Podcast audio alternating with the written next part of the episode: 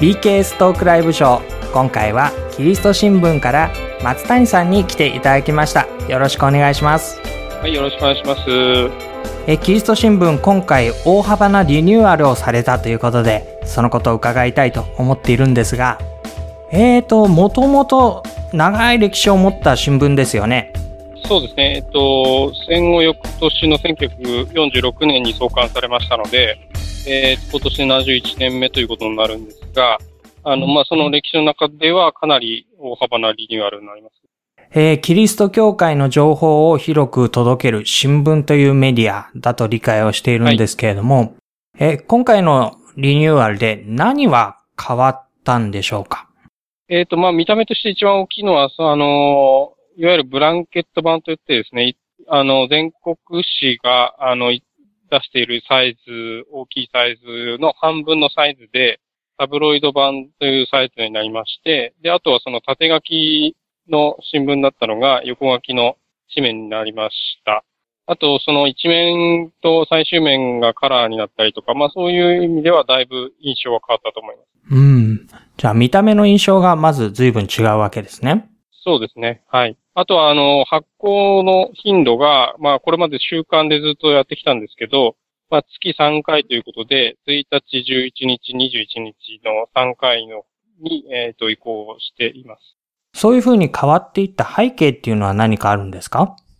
まあ、あの、やはりその、一般の新聞の方も、あの、時代的には非常に厳しい、あの、時代になってまして、あの、有料で、あの、紙の新聞を買うということがなかなか、あの、しにくい時代になっていることもあるので、まあ、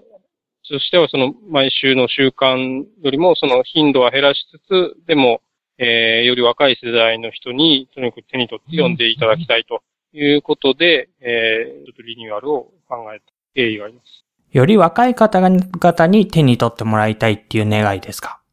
そうですね。まあ、普段その一いいわゆる普通の新聞もあまり手にしない人が多いと思いますので、まあ、そういう方々にも手に取っていただきたいということで、まあ、旧来のいわゆる新聞というよりは、情報誌とか、あの、フリーペーパーみたいな感覚で読んでいただきたいなという気持ちがあって変えたわけです。フリーペーパーのような、まあ、カジュアルさというか、そして、内容も、えー、その世代に割と合ったものということになりますかね。そうですね。もう一つは、あの、今までやっぱりどっちかというと、その協会の関係者向けの内輪な業界誌という意味合いが強かったと思うんですが、まあ、その信者さんだけじゃなくて、その、やっぱり世界情勢を考える上で宗教の問題とかキリスト教の基礎的な、あの、知識っていうのは欠かせない情報になってくると思いますので、そういう教会関係じゃない方々で関心を持ってくださる方とか、まあ、研究、テーマとしてキリスト教を、あの、研究しておられる方とかにも読んでいただきたいなということで、まあ、内容は、あの、そういう方向に少しずつシフトはしています。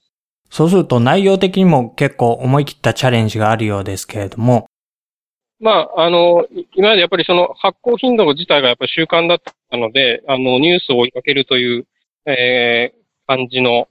あの、紙面だったんですけど、まあ、むしろその、月3回にしたことで、まあ、速報的にニュースを報じるというよりは、読み物を、まあ、じっくりと解説込みで、えー、読ませたいという感じですかね。じゃあ、読み物的な内容が増えたっていうことなんですね。そうですね。そこはちょっと意識はしてます。連載の企画ものとか、ちょっと内容が増えてます。少しその連載をの紹介してもらってもいいですか？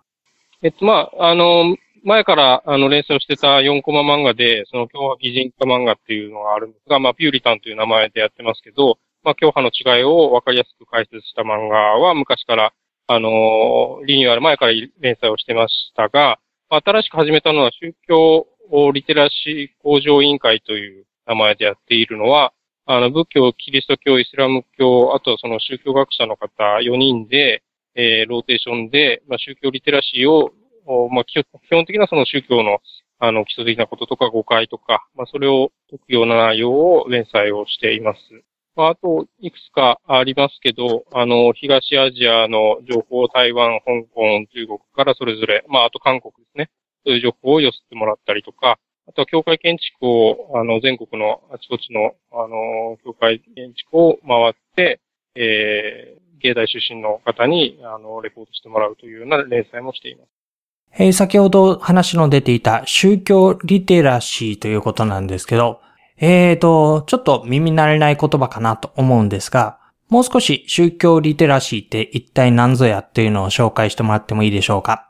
まあよく言われるのはその一般のメディアで宗教の問題とか時的な問題を扱われるときに、やはりその、あのまあ日本ではその無宗教が前提で、読者もそれが前提で読んでいるので、その宗教的な部分っていうのはなかなかあの、記事の中に反映されていなかったりとか、まあ、専門的なところにあまり踏み込めてなかったりとかっていうことがあるので、まあ、そこを、まあ、うちの、まあ、専門誌としての強みとして、そういうところに、まあ、より突っ込んだ、あの、本質的な部分を、あの、まあ、一般誌ではなかなか、あの、触れられてないようなところにも踏み込もうということですかね。その時に、あの、キリスト教に対するリテラシーを向上するだけではなくて、宗教に対するリテラシーを向上させるっていう、はい、そこまで広げた意図とかってありますか、はい、まあ、あの、仏教、イスラム教を入れたのは、やっぱりキリスト教自身も、そのキリスト教関係者も他の宗教について、あの、基本的な、あの、ことはやっぱり知っておいた方がいいと思いますし、あるいは逆にそのキリスト教じゃない、えー、宗教から見たときのキリスト教ってどういうふうに見えているかとか、あの、それに関するその提言とか、あの、ご意見をいただいたりするのも非常に貴重な機会かなと思いましたので、あえてそういう執筆者を選んでいます。こう、紙面を見てですね、何かこう、キリスト教の復興ということだけではなく、はいはいえー、はい、宗教界全体の復興のようなことも意識の中にあるのかなって思ったんですけど、その辺はどんな風に？まあ、復興というよりはどちらかというとその宗教全体に対する敷居があまりに高すぎたと思いますので、うん、あのみんながその手に取りやすい情報として、でも大大切な情報だよねっていうのは少しでもその共感を得られたらいいなとは思っています。えー、キリスト教の業界誌として、えーはい、そのキリスト新聞が再生をしていくということだけではなくて、他の例えばこう宗教業界に各業界の新聞というのはあるんでしょうかね。雑誌というようなものとか。はいはい、そういったものも合わせて売り上げが伸びていくとか、あの、存続が図られていくというか、刷新されていくというか、そういうことも結構松谷さんの中には視野の中にあるんですか？まあ別にそれ目的にはしてませんけど、結果的にそうなったらいいなとは思ってますけど。逆に、キリスト新聞が刺激を受けた他宗教の取り組みとか、そういったものもあるんでしょうか？あ、それはまあ日常的に仏教関係の雑誌とか、まあ月刊住職とか、まあ注目されてますし、うん、あの、割とそういう新しい取り組みをしているお坊さんなんかからは非常に刺激を受けて。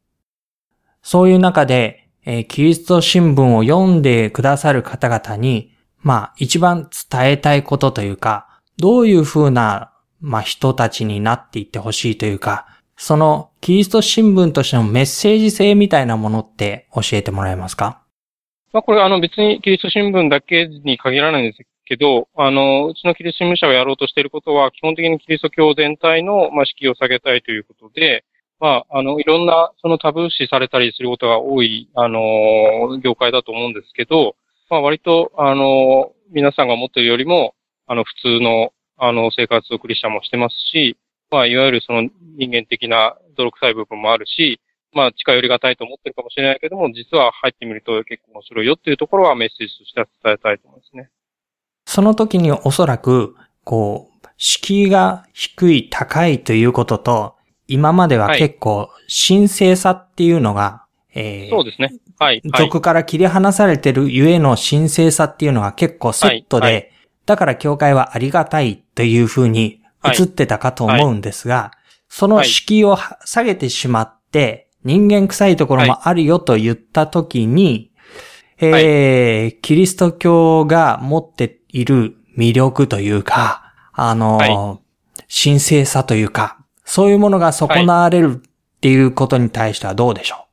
まあ、割とそこ大事なポイントで、あの、いろんなそういう方のご意見とかもいただくことはあるんですが、うん、あの、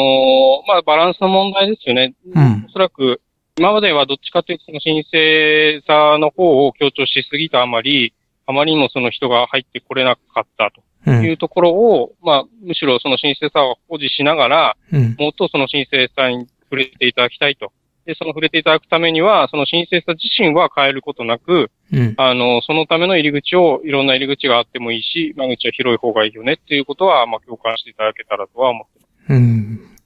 そうすると、今まで神聖さを一番に掲げて、まあ、人の普通の生活と乖離していても、まあ、いいとは言わないけれども、あまり気にしてこまあ、なかっ寄せ付けない感はありましたよね、多分。た。はい。それよりは、こう、果敢なチャレンジになりますかね。あの、俗なもの、俗という風な言い方もどうだかと思いますけど、そこにやっぱりこう、開かれていく。しかし本質は変えない。そうですね。まあ、開かれていくことは大事かなと思いますね。うん。そこで本質を変えないっていうのは結構大きなチャレンジかなと思うんですけれども。はい。そこにあえて挑戦していこうとされてるわけでしょうかね。そうですね。うん。そういう問題意識っていうのは、こう松谷さんはどこかこう個人的なものから来るものなんでしょうかね？どうなんでしょうね。私もよくわかってないんですが、まあ、生まれはクリスチャンホームなので、うん。ええまあ、その自分がずっと中にいて当然と思っていたことが、実は当然じゃなかったって気づいたときに、うん。まあ、これをこう、要はその教会外の人にどうやって伝えたらいいかっていうことを、まあ、しいろいろ試行錯誤する中でたどり着いた結論なのかなという感じですかね。じゃあもともとはそのクリスチャンホームの中にいて、まあキリスト教のことでお互い分かり合える、ある種閉じた世界の中で育ってきた感覚だったんですか？そうですね。はい。でもお友達やそういった付き合いは普通にされていたんですか？まあ、あまりクリスチャンだっていうことはなかなか言えなかったですけど、うんまあ、そういう部分はあったと思うん。で、その中でジレンマを感じたりしても来たんですかね？う。まあ、そうですね。それは、あの、多分言えなかったっていうことはそういうことだったと思うんで、まあ、そこに何かしらそのハードルがあったと思いますし、そこはもう少し、あの、低ければ、もう少し多分、開示もできたんじゃないかなとは思います。うんそうすると、まあ、例えば子供たちや青年たちが自分はクリスチャンホームに育ってるとか、自分はクリスチャンであるとか、教会に行ってるっていうことをもう少はいしオープンに言いやすいようなカルチャーとか、そういうものを願ってらまあ、っしゃる。それは、はい、それは理想だと思いますが、はい。うんで、そんな思いを持ってキリスト新聞は、まあ結構いろんなことを手掛けているように聞いていますけれども、えーはい。ミニストリーという雑誌のこともちょっと聞かせてもらっていいですか？はい、はい。えっ、と、ミニストリーもう何号になります？えっと、2009年の創刊で、えー今度、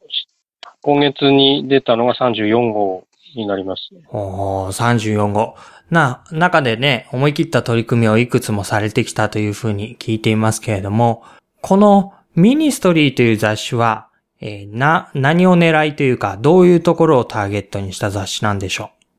えっ、と、まあ、もともと新聞をずっと、あのー発行してきた、あの、会社なんですが、まあ、牧師やその教会役員が、えー読むための雑誌っていうのが欲しいというのもあって、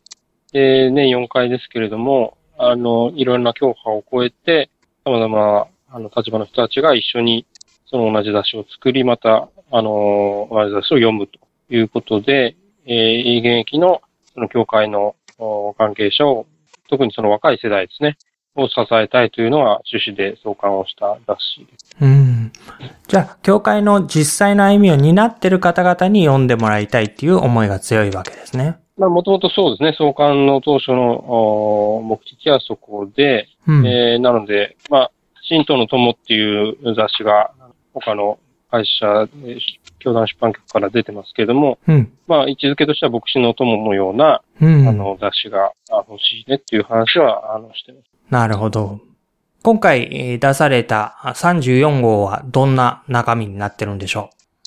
今回はですね、いろいろ、あの、特集今までやってきたんですが、あのー僕、今回の特集、その、牧師と司祭の育て方というタイトルで、ううん。あの、進学校で、その牧師の養成とか、えーに携わっている方々から、あの、話を聞いたりとか、あとはその、まあ、かつて進学生で、えーうちの雑誌にも、あの、登場していただいた方々で、今、牧師をされている方々に、まあ、進学校時代の、あの、受けた教育と今、振り返ってみてみたいなことで話を聞いたりをしています。あの、まあ、なかなかそのなり手がいないとか、その人手不足ってことがいろんな教科でも言われていますので、まあ今、その牧師を育てるっていう意味で何が必要かっていうことを、まあいろんな、あの、角度から検証をしたいということで、あの、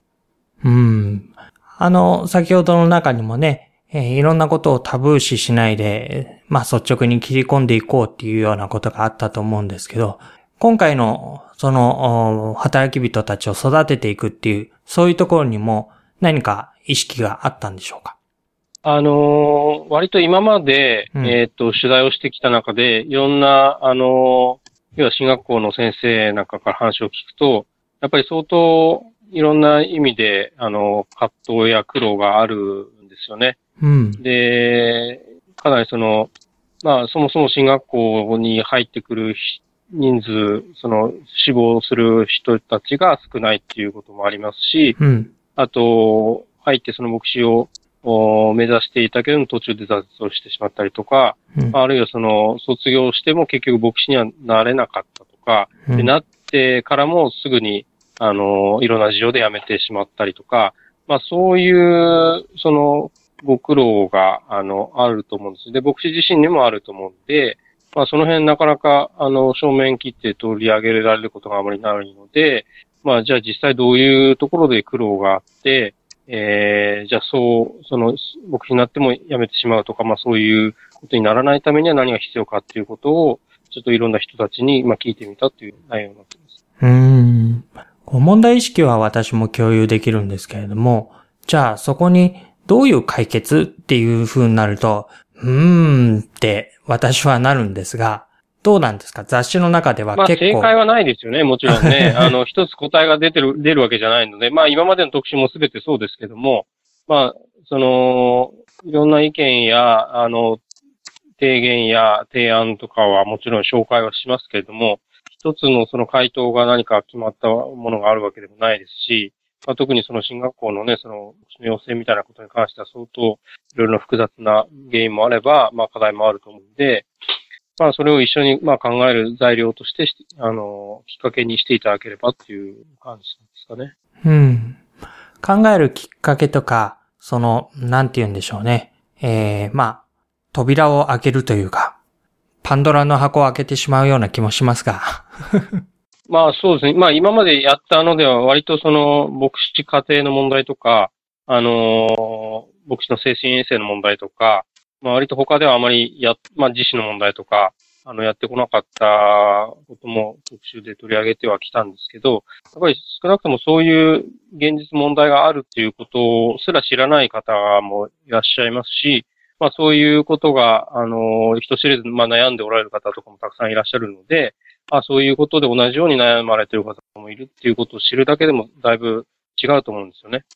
それはあたかもその、そういう問題がないかのように、その要はメディアで全然取り上げられないっていうことは、そういうことがね、なかなか言いにくいっていうことを空気をつってしまいますので、まあそうじゃない、あの実際そういう問題もあるんだよっていうことを、まあ当事者も当事者を支える側も知っておいた方がいいなという思いはあります。だから単純ではない現実っていうのをやっぱりオープンにしていこうっていうことなんですかね。そうですね。そうだと思う。まあ、それによって何か、あのー、それで即解決ってことにはまあならないとは思うんですが、まあそれにその共感をしてくださる方が一人でも増えることによって、まあ少しでもちょっと解決とか見つかればなというのは願って。ですから、多分定型化していって、こう、なんて言うんでしょうね。ある意味単純化していった、こう、教会やキリスト教や福音というものを、まあ現実との接点で、より深く、よりオープンに取り組んでいこうと。そうですね。まあ、もともとその実践神学をテーマにするっていうことも一つの、まあ、狙いではあったので、説教をどう作るかとか、まあ、礼拝をどう考えるかみたいなことも、まあ、今まで連載でもやってきたので、まあ、そのあの、一環だとは思ってますけどね、その教会をどうやって形成していくかみたいなこととも、まあ、繋がってくるとは思いますけど、まあ、それをその牧師任せにしないで、あの、まあ、割とその信徒の方も、あの、読んでく、読者として読んでくださってますので、まあ、それを牧師を支える立場から、あそういう牧師が抱えている課題を、まあ、一緒にその考えていくっていうことは非常に大事だと思いますので、まあ、そういう寄付が生まれるといいなとは思います。こう、一方でですね、えっ、ー、と、一般の出版社からキリスト教に関するものが、まあ、相次いで出たような時期もありましたよね。で、そういう中で語られていくのは、まあ、ある程度、なんというかな、単純なというか、えー、まあ、教科書に載ってるようなキリスト教の話が多かったかなって思うんですけれども、そういうものは松谷さんはどんな風にご覧になってました？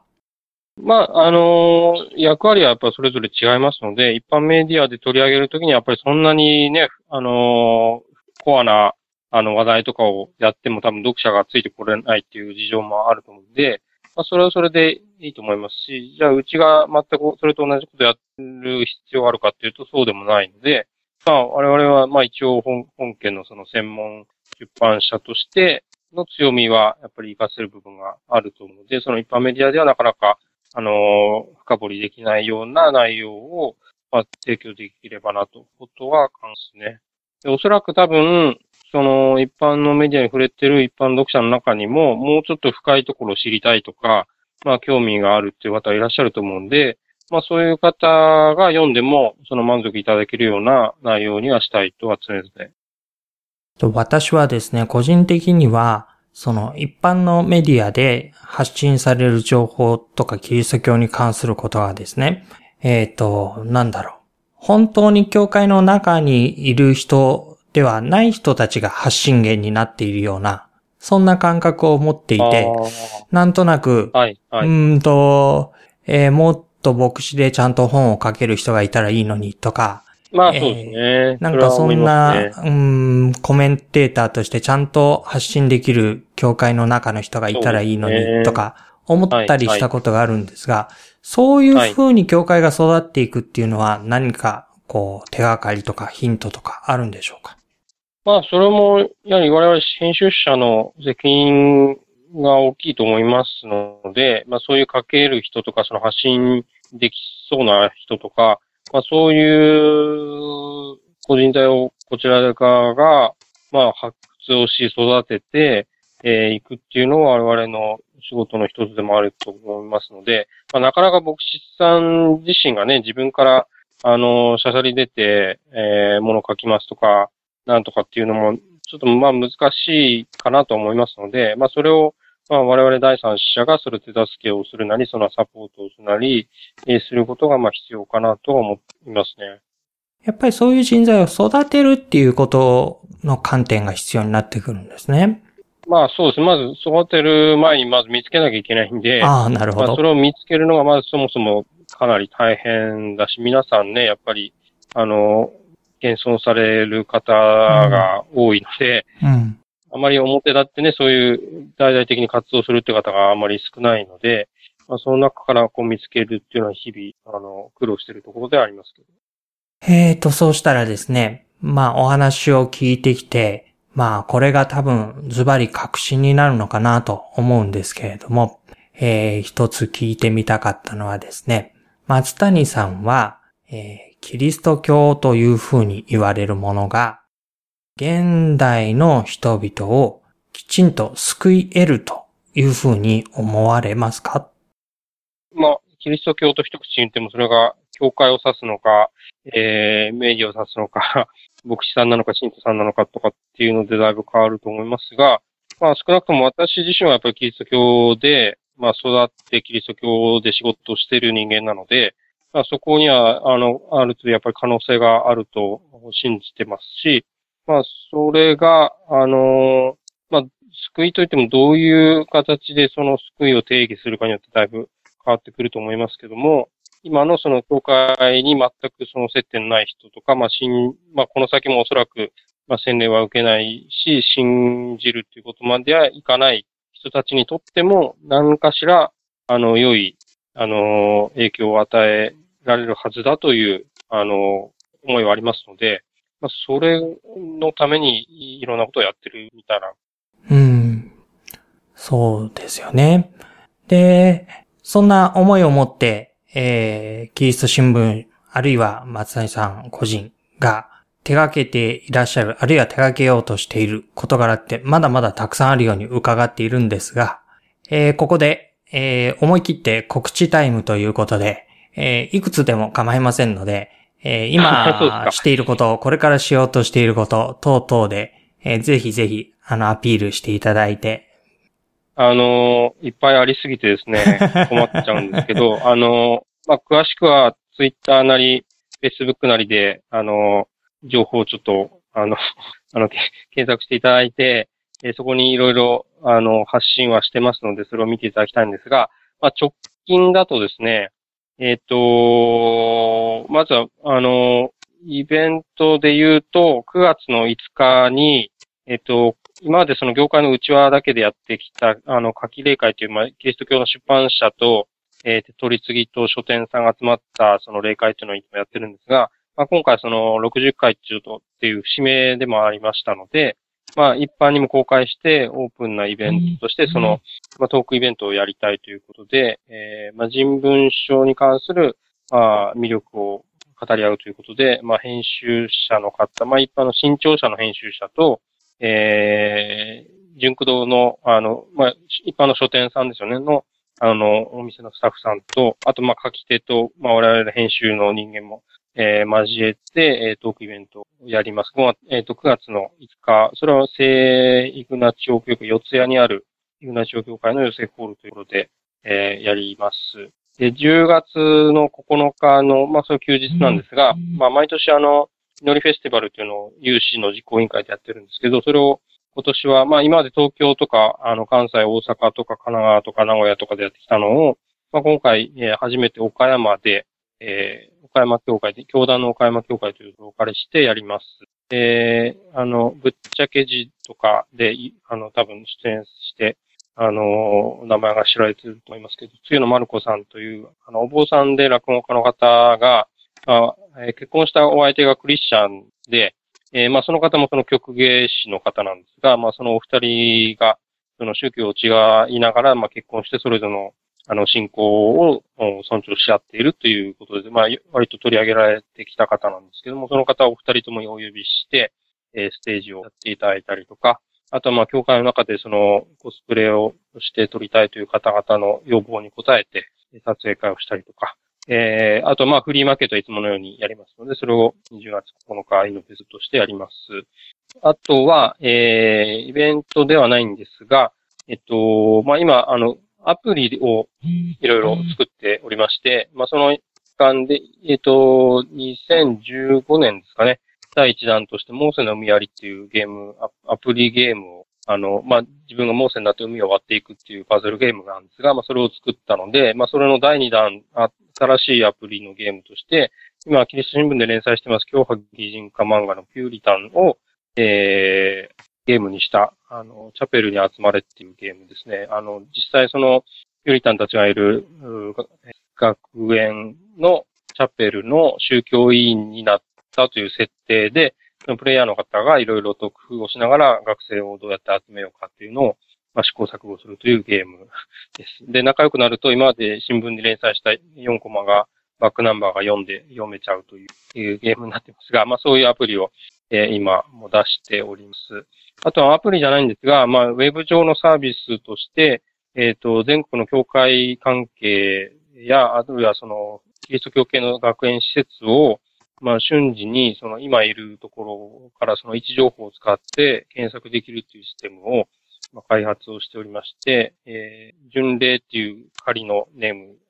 あの、ネーミングつけてますが、まあ、なかなかその教会に初めて行きたいという方が、教会をその網羅的に検索をできるし、あの、ツールが今のところないので、まあ、うちで毎年出してます、キリスト教年間のデータベースを活用して、えー、まあ、教会版の食べログっていう、あの、位置づけで説明をしてますが、まあ、自分がいる場所から近くにどういう教科があって、どんな外観で、えー、牧師さんどんな人でっていうのが、あらかた、あの、わかるような、えー、しかもそれは教派、いろんな教派を超えて、教会や、あるいは教系のが検索できるサービスを、まあ、年内ぐらいに始められるかなと思ってしているんです。あとはもうすでに始めてますけども、あの、上サポ電機というですね、まあ今電力が自由化になりましたので、あの、既存の電力会社じゃないあの、いろんな、あの、切り替えをして電気代を安くするみたいなことができてますけど、まあ、うちが、あの、提供する協会のための、えー、電気、システムで、まあ、協会や学校が、あの、今使っている電気を安安くしますよっていうサービスと、もう一つは、あの、各協会の会員さんが、あの、登録することによって、電気代を変えずに、あの、今までの電気代の4%を所属協会に献金として、えー、自動的に、あの、振り替えというか、あの、献金できますよっていう、あの、サービスも始めてまして、まあ、それはあの、個人のその電力会社さんと提携をして、えー、やっています。もうそれも、今月始めました。で、あとは、えっ、ー、と、他には、まあ、10月31日、宗教改革記念日が、まあ、迫ってますが、あの、今年は宗教改革500年ということで、えー、もうすでにあのコンテストをして宗教改革をモチーフにしたゲームっていうのを募集してたんですが、まあそれがいよいよ商品化に、えー、なりまして、えー、今のところルターの宗教大改革というタイトルで、あの、ボードゲームを出します。いろんな、あの、ルターやカルバンといったその、まあ著名な宗教改革者になって、えー、プレイヤーがその宗教改革を実際に、まあ体験、まあ追体験するというか、あのー、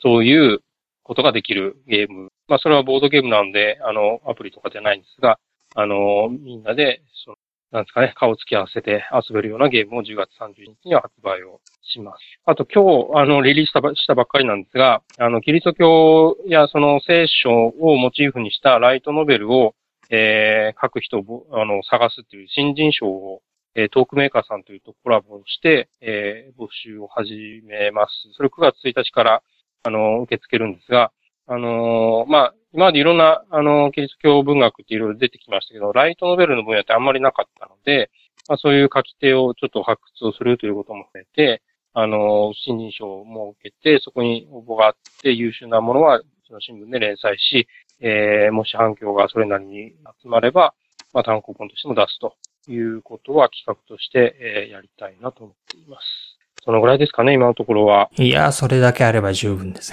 はい。はい。なんか、あの、新聞だけでは生きていけない時代になってますので、もう何でもやりますという感じで。はい。えっ、ー、と、今言ったみたいなもののアイディアっていうのは、大体これは松谷さん個人から出てくるんですか、はい、それとも持ち込まれるもんなんですか？あの、両方ですね。あの、もちろん、あの、最近はおかげさまで東京新聞さんとかにも取り上げられたので、いろいろと、あの、お声掛けをいただくことは、あの、多いんですけど、まあ、そのお声掛けいただいたときに、む、昔前からこういうことやりたかったんですよ、みたいな話が、あの、うまくマッチして、実現してとかっていう例が多いですね。はい。だから必ずしも私が、あの、一人で考えてやってるっていうわけじゃないです。持ち込みももちろんありますし、はい。じゃあ何かこんなこと思いついちゃったんだよねっていうようなことがあったら。そうですね。あの、ぜひ言っていただければ。はいはい。そうすれば何か面白いことが起こるかもしれないし、起こらないかもしれないし。そうですね。割と、割といろいろやってきたので、もうだいぶやってき、やり尽くした感はあるかなと思いますが、まあ、まあでも、まだまだ、あの、やりたいことはあるので、あの、ぜひ、まあ全くキリスト教と関係なさそうな、あの、企業さんや団体さんでもいいので、それはぜひコラボできれば。だから自分の持っているものと、キリスト教聖書の、まあ、掛け算というか、そういう組み合わせで何が生まれてくるかっていうことですよね。まあ、そんな、あの、いろいろ言っても、キリスト教だけじゃ絶対できなそうなことばっかりなんで、まあ、おかげでいろいろな方の協力をしていただけることで、今までやってこれてますから、まあ、そういう意味では、